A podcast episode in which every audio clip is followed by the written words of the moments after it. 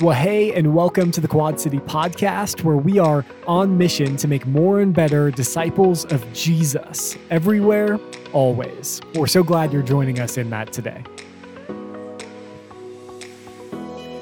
Well, before we dive into today's sermon, would you do me a quick favor? Would you go ahead and open your app store and search Quad City Christian Church? Download our app because it's the best way to stay connected with what's happening here at Quad City. If you're new joining us for the first time, click that new here form as we'd love to reach out and connect with you. You could also submit prayer requests and even give on that same app. It's the best way to stay connected here at Quad City. Well, hey, now that that's out of the way, let's go ahead and dive into our sermon from Sunday. We hope you enjoy.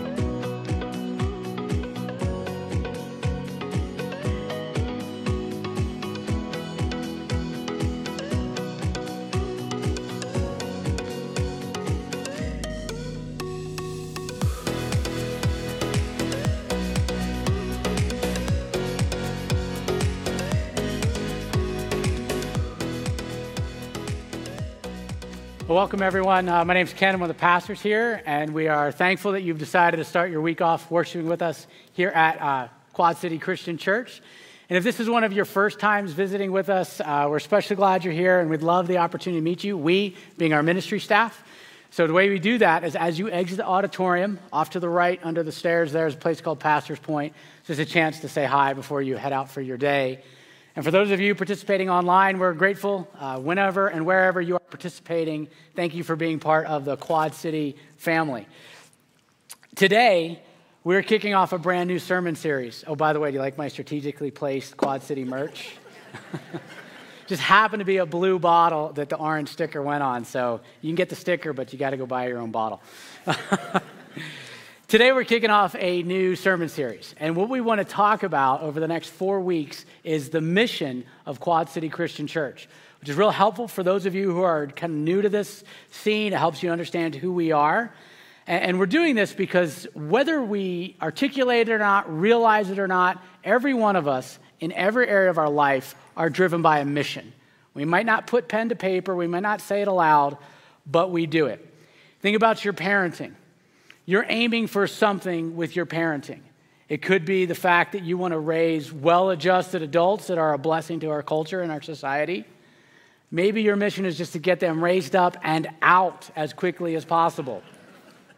And we have five kids, and we used to laugh because the first four, they're within three and a half years. We're like, oh, this, this nest will empty quick, it'll be great. Joke's on us. Between number four and five is seven years. So there's this long speed bump before that nest will empty. Think about work. You might want to be at the top of the heap, right? The number one sales rep, the best teacher, the best plumber, the best attorney, the best programmer. You want to be at the top of the heap. Or maybe you just want to do as little work as possible and not get fired. So here's a pro tip for you work for the federal government. I'm just kidding. That's really just a joke. I am just kidding if you get elected to Congress, then that might be all true. You just talk about stuff all the time and do nothing. Something drives your work habits. You have a mission with work. What about your marriage? Maybe your mission is for your marriage to have the best marriage you could possibly have. Or maybe your mission is this I just want it to be better than what I was shown. I just have to have a better marriage than my parents did. Right now, maybe some of you are just holding on. The mission is to not get divorced. Or maybe your mission is, I want to be happy, and that includes getting a divorce so this thing is over. Your mission drives what you do, whether you state it aloud or not. Every person, every company, every family, every corporation, every organization is driven by a mission. And that holds true here in this body of believers, what, the, what we would call an ecclesia. We are driven by a mission. And we don't want to look back at a few years and realize, oh, that was the thing that was driving us. We want to have a mission that moves us forward, back on in retrospect. Now, if you've been around for a while, last decade or so, you probably already can. I know your mission, right? Making disciples starting in Prescott. That's how we have, have phrased it. Uh, and, that, and we've had that mission for the last decade because that's our calling. That's the calling of all Christians. We didn't make it up. Jesus gives us this mission. And he gives this mission to his remaining 11 apostles. He had died, he was buried, he was resurrected, and he appeared for 30 to 40 days. And now he's got the one of the 12 is dead. He's got 11 apostles gathered. And this is what he says All authority in heaven and earth has been given to me. So don't worry about the authorities on this planet. He said, I have all authority. Therefore, go, make disciples of all nations, baptizing them in the name of the Father and of the Son and of the Holy Spirit, teaching them to obey everything I have commanded you. And surely I am with you always to the very end of the age. This is where our mission is derived from. Uh, you, if you have a Bible with you, you probably have a heading that says the Great Commission. Jesus gave this commission to his disciples and every disciple after him, which would include those of us who consider ourselves disciples of Jesus. And obviously, some of them listened because we're here today.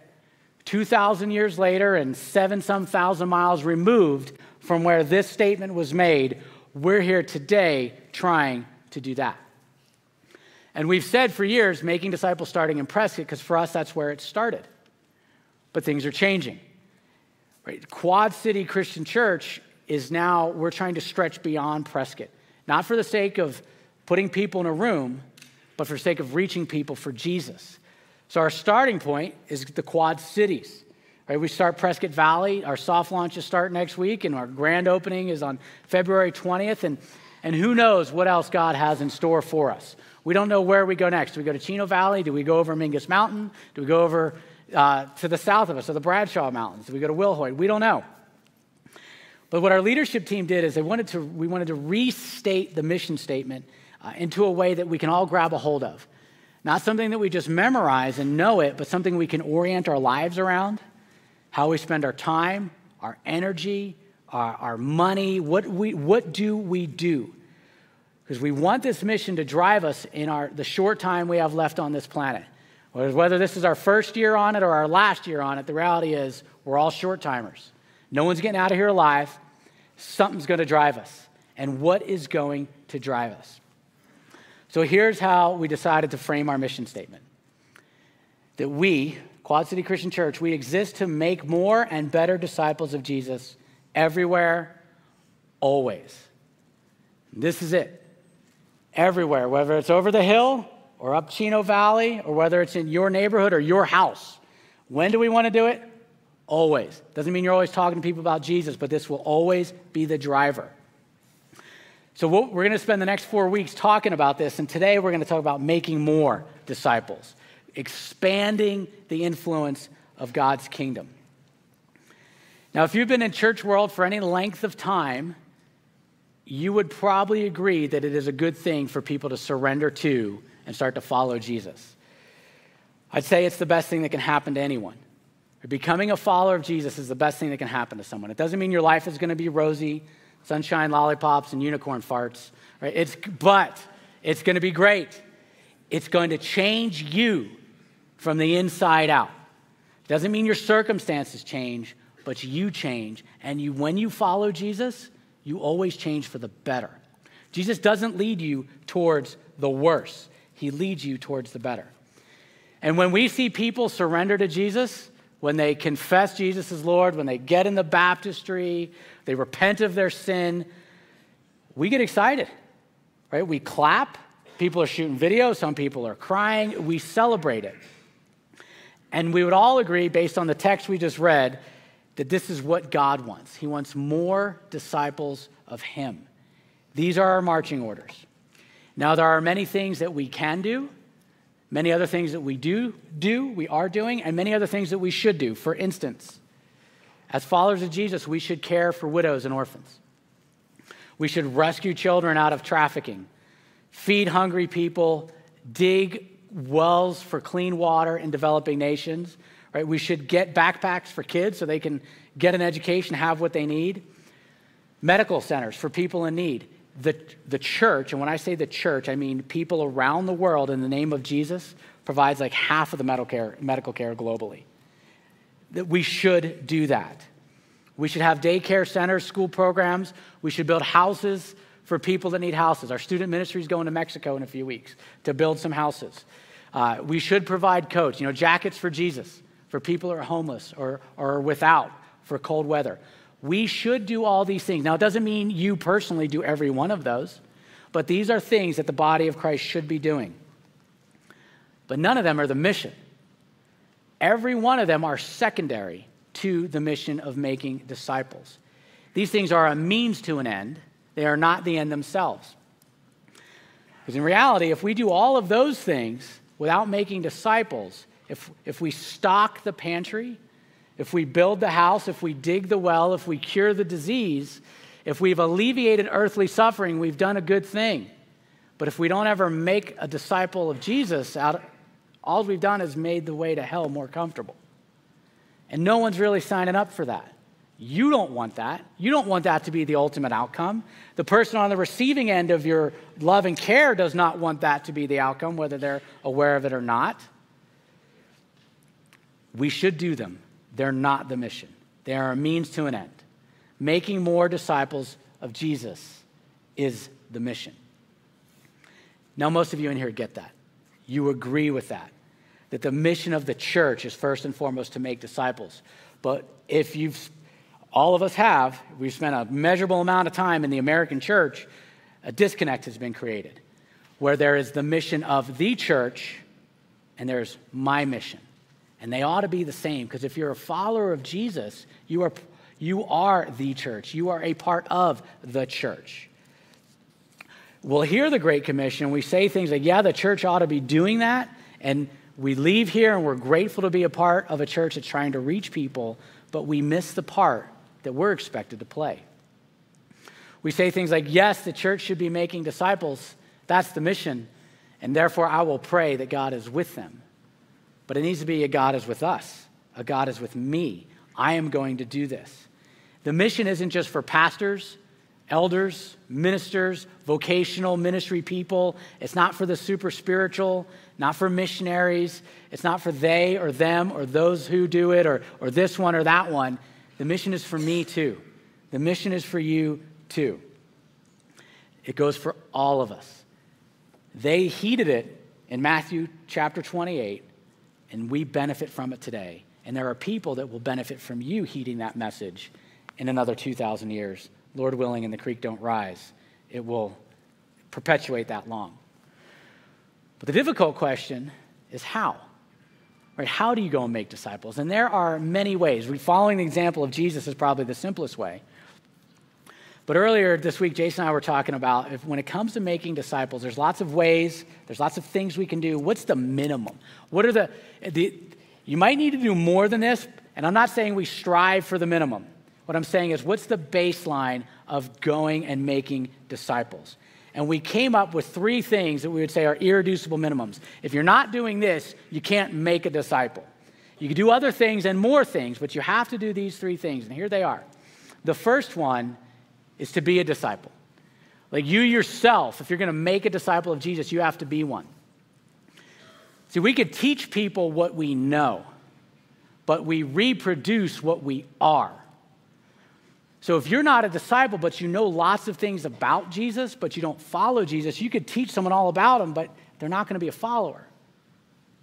It's like this in all areas of life. You could teach someone about computer code, but if you can't help them put it together, they're never going to be a programmer. Uh, you could teach someone all about hunting, tell them all about it, but if you don't take them hunting, they're just going to be hiking with a gun. It's just not the same thing. You have to be one in order to make one. So, what is a disciple? This is not this is a term we only really use in church world, but it's not a church word. A disciple is a student, a learner, a follower. So if I wanted to be a great guitar player, I could be a disciple of Paul McCartney. And if I learn what Paul McCartney learned and do what Paul McCartney did, then I can learn to play the guitar like Paul McCartney. I won't have Paul McCartney's money, I won't have Paul McCartney's singing voice, but I could play the guitar like Paul McCartney. A disciple is not someone who simply knows what their teacher knows, it's someone who does what their teacher does. They are learning in an effort to strive to become like the teacher. And our American church, or the American expression of Christianity, is we know all about the teacher. We know what the teacher taught, but we don't necessarily become like the teacher. So we have these misconceptions in, our, in the American church about what it means to be a follower of Jesus and I, what it means to be a disciple. And I want to hit four of them and clarify, because you might believe some of this, these things, but they don't make you a disciple. So there's four big ones. Here they are. The first misconception, or the first conception, I guess, is believing in Jesus doesn't make you a disciple. Because we hear all the time, believe. John 3 16, right? For God so loved the world, he gave his one and only Son. Whoever believes in him shall have everlasting life. And we never define belief. So we can believe about Jesus, believe information, but that doesn't make us a disciple. And we know this because Jesus' own brother, this guy named James, who at first, Jesus' family was very skeptical about him being who he says he was. They actually said he was crazy. And the fact that Jesus' own brother became a follower of Jesus tells me a lot. It tells me all I need to know that this guy really was. Because what would it take this guy, Jesus, really was who he says he was? Because what would it take for you to listen to your brother? Like, oh, yeah, you're the son of God? Right, you're going to start calling Joseph dad, God. Like, you, it, you're not buying what your brother's selling. Your brother's a difficult relationship. James followed. Here's what James said You believe that there's one God. Good. Even the demons believe that and shudder. They don't, belief probably isn't even the right word. They know. They don't believe. They've seen it. There is no doubt who Jesus is to Satan and his demons, which is more than can be said for a lot of us. And many of us who follow Jesus will often waffle. We might be, I'm 98% there.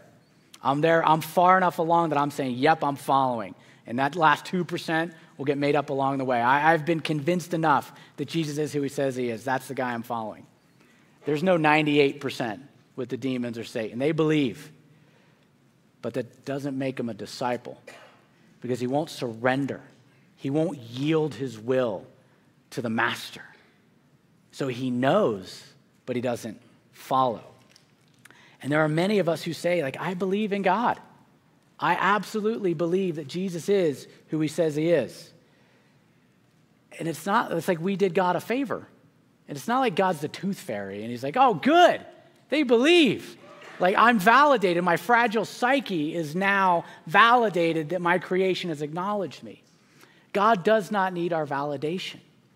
We need to surrender to Him. Believing in Jesus doesn't make you a disciple, which takes us to our second misconception or conception. Knowing the Bible, knowing Bible stories doesn't make you a disciple. Some of you have been around church your whole life for a long time, and you can quote a lot of scripture. You've read it inside and out. You can be a part of a Bible study and you know the right questions to ask, you know the answers to the questions. Uh, and then you and the people around you, therefore, and understandably so, assume this person follows Jesus. This person is a disciple. But knowing the Bible doesn't make you any more a disciple of Jesus than knowing a map makes you a hiker's guide or a river guide. Just that doesn't mean you know it. Remember, the, the, the most critical people, the people who killed Jesus, were the biblical experts. They knew the Bible inside and out. Jesus said to them, He said, You people study the scriptures diligently, because by them you think you possess eternal life. Yet the scriptures point to me. He's like, You guys know your Bible, but you don't know the one the Bible's about. And I'm right in front of you. So we mistake biblical knowledge for a relationship with Christ. Now, biblical knowledge has immense value, but we don't just want to know it, we want to do what James tells us. Do not merely listen to the word and so deceive yourselves. Do what it says. We've got to do what it says, not just know what it says. There's a great analogy uh, by a, an author and a pastor, and I, I wish it was my analogy. And just know this the key to being original is forgetting your source. Now, I haven't forgotten the source, so I have to give credit to Francis Chan. Okay, this is his analogy. He says, Imagine my daughter, me, so my oldest daughter, Gianna. She comes to me and she says, Dad, or I come to her and I say, Gianna, clean your room. Because Trust me, it needs to be cleaned. Gianna, clean your room. And an hour later, she comes to me and she says, Dad, I remember what you said. I'm like, oh, I say a lot of things. I don't know what I say. You said clean your room. Oh, good, right on, you remembered. Well, did you do it? No, oh. no, I didn't. But I memorized it. And Dad, not only did I memorize it, Dad, I can say it in Greek. Great, you can say it in Greek. And Dad, tonight, my friends from school are coming over, and we're going to sit around and we're going to talk about what you said to do. Okay, you going to clean your room with your friends? No, absolutely not. And that's what we do. We do that. We have been conditioned by the American expression of the faith is we know scripture, but we don't do what it says. And we spend years, decades, and we and yes, by all means, memorize scripture. If you want to learn the Greek, do it, but not at the expense of obedience to the word. Knowing the word without doing the word doesn't make you a disciple. It makes you deceived. And the thing about being deceived is you don't know you don't know. So if this makes you a little nervous, maybe you should be. And that's a good thing. Pay attention. So belief and knowledge do not make you a disciple of Jesus. Let's see what's behind door number three. Going to church doesn't make you a disciple. In your Bible, from the book of Acts forward, which is the story of the church, there are many warnings about people who are amongst the fellowship. They are in the church, and, it, and they look like disciples, and they're not. Peter, Paul, James, Jude, they use terms like Antichrist. They call people savage wolves. They call people in the church savage wolves, false teachers. The places like the, the blackest darkness is reserved for them. Could you imagine if any one of the teacher, Jason or myself or anybody got up here and said, You blackest darkness is reserved for you and called you by name? Like you would be mortified, you'd be appalled. That happens. There are you, and it might be you that you're in the church, but you're not a disciple. Being in church doesn't make you a disciple any more than standing in your garage makes you a car. Location doesn't make you a disciple of Jesus. Now, this one's going to sound sacrilegious. Making a decision to follow Jesus at one point, meaning you had that experience, you said, Yes, I'm going to follow Jesus, but you never really followed through, that doesn't make you a disciple either. A lot of us do that. We make a decision, but we're not made into a disciple. Amongst the 12 apostles of Jesus, who all decided to follow him, Jesus said this about one of them. Jesus replied, Have I not chosen you, the 12? Yet one of you is a devil. He meant Judas, the son of Simon Iscariot, who, though one of the 12, was later to betray him. I don't think Judas decided to follow Jesus and set out to betray him. I doubt that was what he had in mind from the get go. Oh, I'm going to get a bag of 30 pieces of silver. In three years from now, when, when the time is right, I'm going to turn him in. It's not what he did. I don't know what his motivation was. It was probably genuine at first. But what we see in Judas is someone who followed Jesus around, but didn't follow Jesus. And it's real easy to do that. We make a decision one time but we don't really do anything different. We make this agreement or this assent, but nothing changes. And I'm not talking about perfection. Hear me out here. This is not about perfection, it is about the direction of your life. If Jesus is this way, I'm going this way. Now, I might meander a little bit, but I got to keep coming back. If Jesus is this way and I'm like, too bad, I'm going this way, well, then you haven't made a decision. Or you have made a decision, you've made the wrong one, and one that you will, we will all come to regret. Judas followed Jesus for a while, but in the end, he wasn't a disciple of Jesus. You don't want the same to be said about you. Now, what's true about all of these things, all these things should mark a disciple. You know your Bible, you go to church, right? You, uh, you've made a decision. But these things in of themselves don't make you a disciple. A disciple is someone who is purposely striving to become like Jesus. There's four passages I'm going to hit in rapid succession, all in the New Testament. Uh, it's Paul, it's John, that tell us how we're supposed to be made into the image of Christ. And we all, in writing to a church of followers of Jesus, and a lot of these people were a mess. So again, it's not about perfection. What's the direction we're going? We all, who with unveiled faces contemplate the Lord's glory, we are being transformed into his image with ever increasing glory. It should be getting better. We should be becoming more like Jesus. Not just learning more about Jesus, but as we follow, we become more like. And that comes from the Lord, who is the Spirit. We don't do it on our own.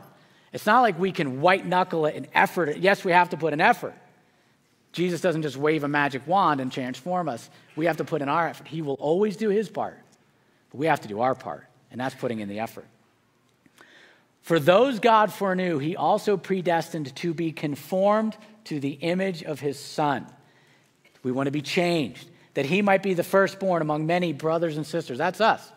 Like the greatest person to have ever walked the earth wants to like hang out with you and have fellowship with you. That's better than getting an invite to whoever's in the Oval Office, whether, you know, that changes every few years. Praise Jesus. Uh, but if anyone obeys his word, love for God is truly made complete in them. This is how we know we are in him. Whoever claims to live in him must live as Jesus did. We can't just say we believe I guess we could, but it's not accurate. We believe and we don't live differently. We just believe the right information. We don't show that we're in Jesus. And finally, this is how love is made complete among us, so that we will all have confidence in the day of judgment. We all want to have confidence when we meet our Maker. Here's how you do it in this world, we are like Jesus. Being a disciple means becoming like Jesus, not just believing in Jesus. Many of you were never taught that. You might have come to realize that over the years. But if your understanding is to be a disciple, I just believe and that's it, you've been misinformed. Let's help you become a disciple of Jesus. Because this begs the question Am I a disciple of Jesus? Only you can really answer that.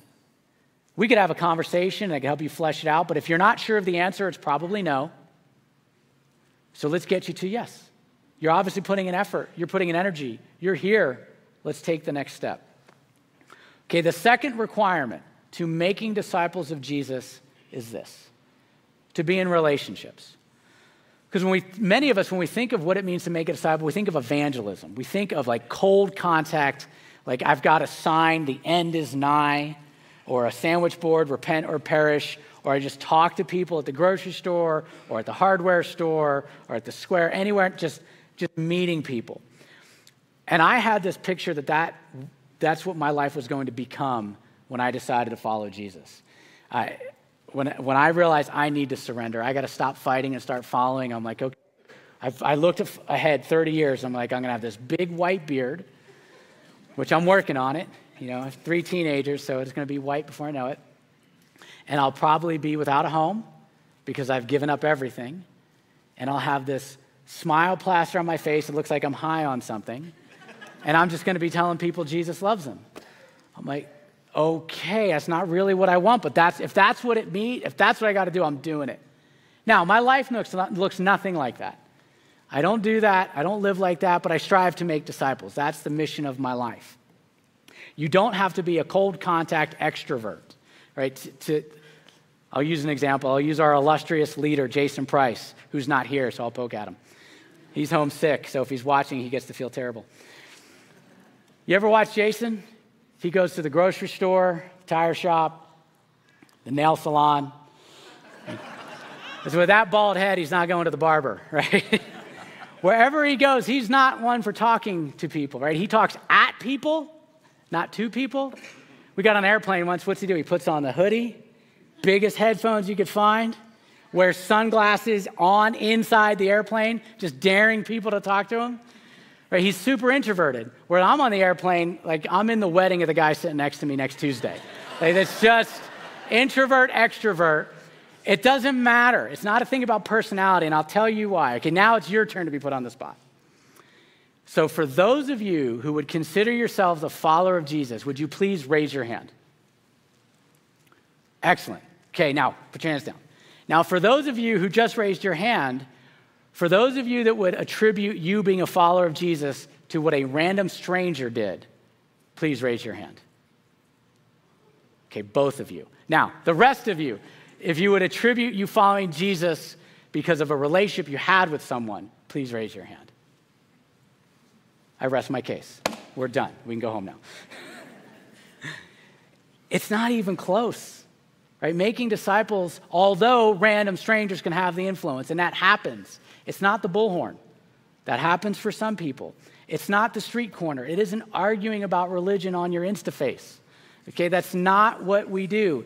It's building relationships with people. This was written to a church in a town called Thessalonica. They were the first Christians in this town.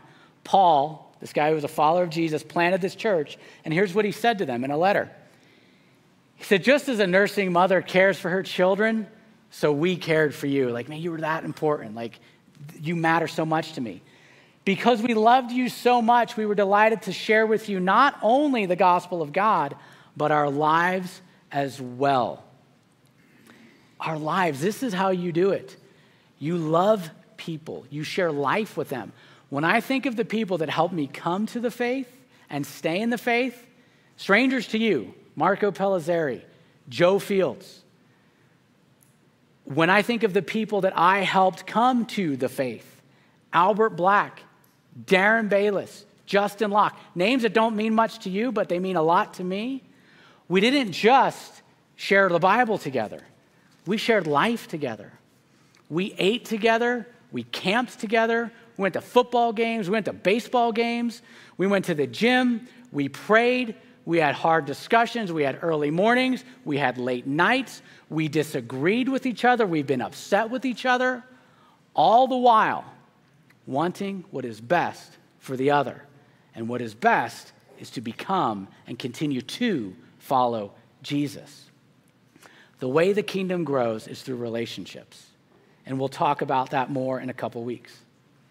Now, the second thing you got to do, or the third thing I should say, and the final thing, we share our lives, but we have to share the gospel. Being in relationship isn't just, it isn't enough. At some point, you have to open your mouth. You absolutely have to share your life, but you have to talk about the death, burial, resurrection of Jesus. You're not going to nice person your neighbor into becoming a follower of Jesus. You got to talk about following Jesus. Now, if you're a lousy neighbor, don't talk to your neighbor about following Jesus because that's just not going to land right. Be a good neighbor first. Like, do that part, do it well, and then you've earned the right, if you will, to be listened to. Because you can say whatever you want to say, but it doesn't mean you're going to be heard. Let's go back to this slide. We share not only the gospel of God, but our lives as well. We got to get to the gospel part. There's a saying that's probably come across your Facebook feed at one point. Uh, it's attributed to St. Francis of Assisi preach the gospel at all times, when necessary, use words. And I think there's some truth to this, right? You better have a, a life that reflects the gospel, right? Like I said, don't be a lousy neighbor. But this ain't true. You have to use words. You have to. We don't like I said, we don't good neighbor our way into people, bringing people into the kingdom. You can keep people out of the kingdom by not being a good neighbor, by being difficult, by being obstinate, by being obnoxious, and then talking about Jesus. Let's, let's try to have our life and our belief match one another. It always requires words. This is what Paul said. How then can they call on the one they have not believed in? And how can they believe in the one of whom they have not heard? And how can they hear without someone preaching to them? And preaching doesn't mean just someone up here yelling, it's the conversation you have. It's the, the conversation over coffee, or, or they're confiding you about the difficult stage of their life. You're like, have you ever considered doing this God's way? instead of the way you've done it the last 35 years, because that same input keeps bringing you the same output, and you want a different outcome. Well, let's put something different in. Someone has to tell them. The news has to be shared. There is no disciple making without gospel proclamation. That we'll talk about in the coming weeks. So, as we go, we're going into this new season of ministry at Quad City Christian Church, new territory we want to take. This mission is not just for the church at large, it's for you and me personally. Personally. So, for us to accomplish the mission, we got to go back to these, these, these three things. We have to disciple. So, you have to ask, Am I? And I think I said it earlier if you're not, if you're not and you thought you were, let's talk about it. Let's talk it through. If you're not sure, we need to talk it through. If you know you don't want to, keep coming. Trust me, keep reading, get open a Bible. Learn about Jesus. This is the best thing that could ever happen to you is you follow Jesus. And if, if you don't think you are, you're probably not. We have to be a disciple. We have to be in relationships. Pick one. Pick one person. It can be more, but at least have one whom you are intentionally you're praying for, you're spending time with, you're building a relationship with whoever this one person might be, and an effort to do this, to share the gospel. Start sharing your life on purpose, with purpose, and then tell them about Jesus. And if they say yes to Jesus, you've just invited them into the greatest relationship they've ever had. It would be like introducing them to their soulmate, if you will, right? To the, to the person they've dreamed of all their life. You can't do anything better for someone than helping them become a follower of Jesus. Let's do these things as we strive to advance the cause of Christ all throughout the Quad Cities. Let's thank God for today. God, thank you so much that you didn't call us just to believe information, uh, just to know rules or laws, uh, but you've called us first and foremost to a relationship with you that is transformative and so very uh, life giving and helpful would be an understatement, but it is so good for us. And then you give us this mission that we get to tell other people, we get to participate with others uh, to bring them into a relationship with you. Thank you for that. I pray that love for you would drive us and that that would overflow into love for the people that you love so we can help everyone in our path, those who are receptive, to come to a saving faith and a following of you. And it's in your son's name we pray. Amen. Amen. And thank you so much for joining us today here at the Quad City Podcast. Hey, our desire is that we would each look more and more like Jesus every day, week, month, and year. And we know that that doesn't just come from learning more about Him and His Word, but by actually applying it to our lives today. We hope that you take this message that you heard today and apply it to your life in a way that makes you honor Him. Well, thanks again for joining us today. Be sure to download the Quad City app, and we will see you again next time.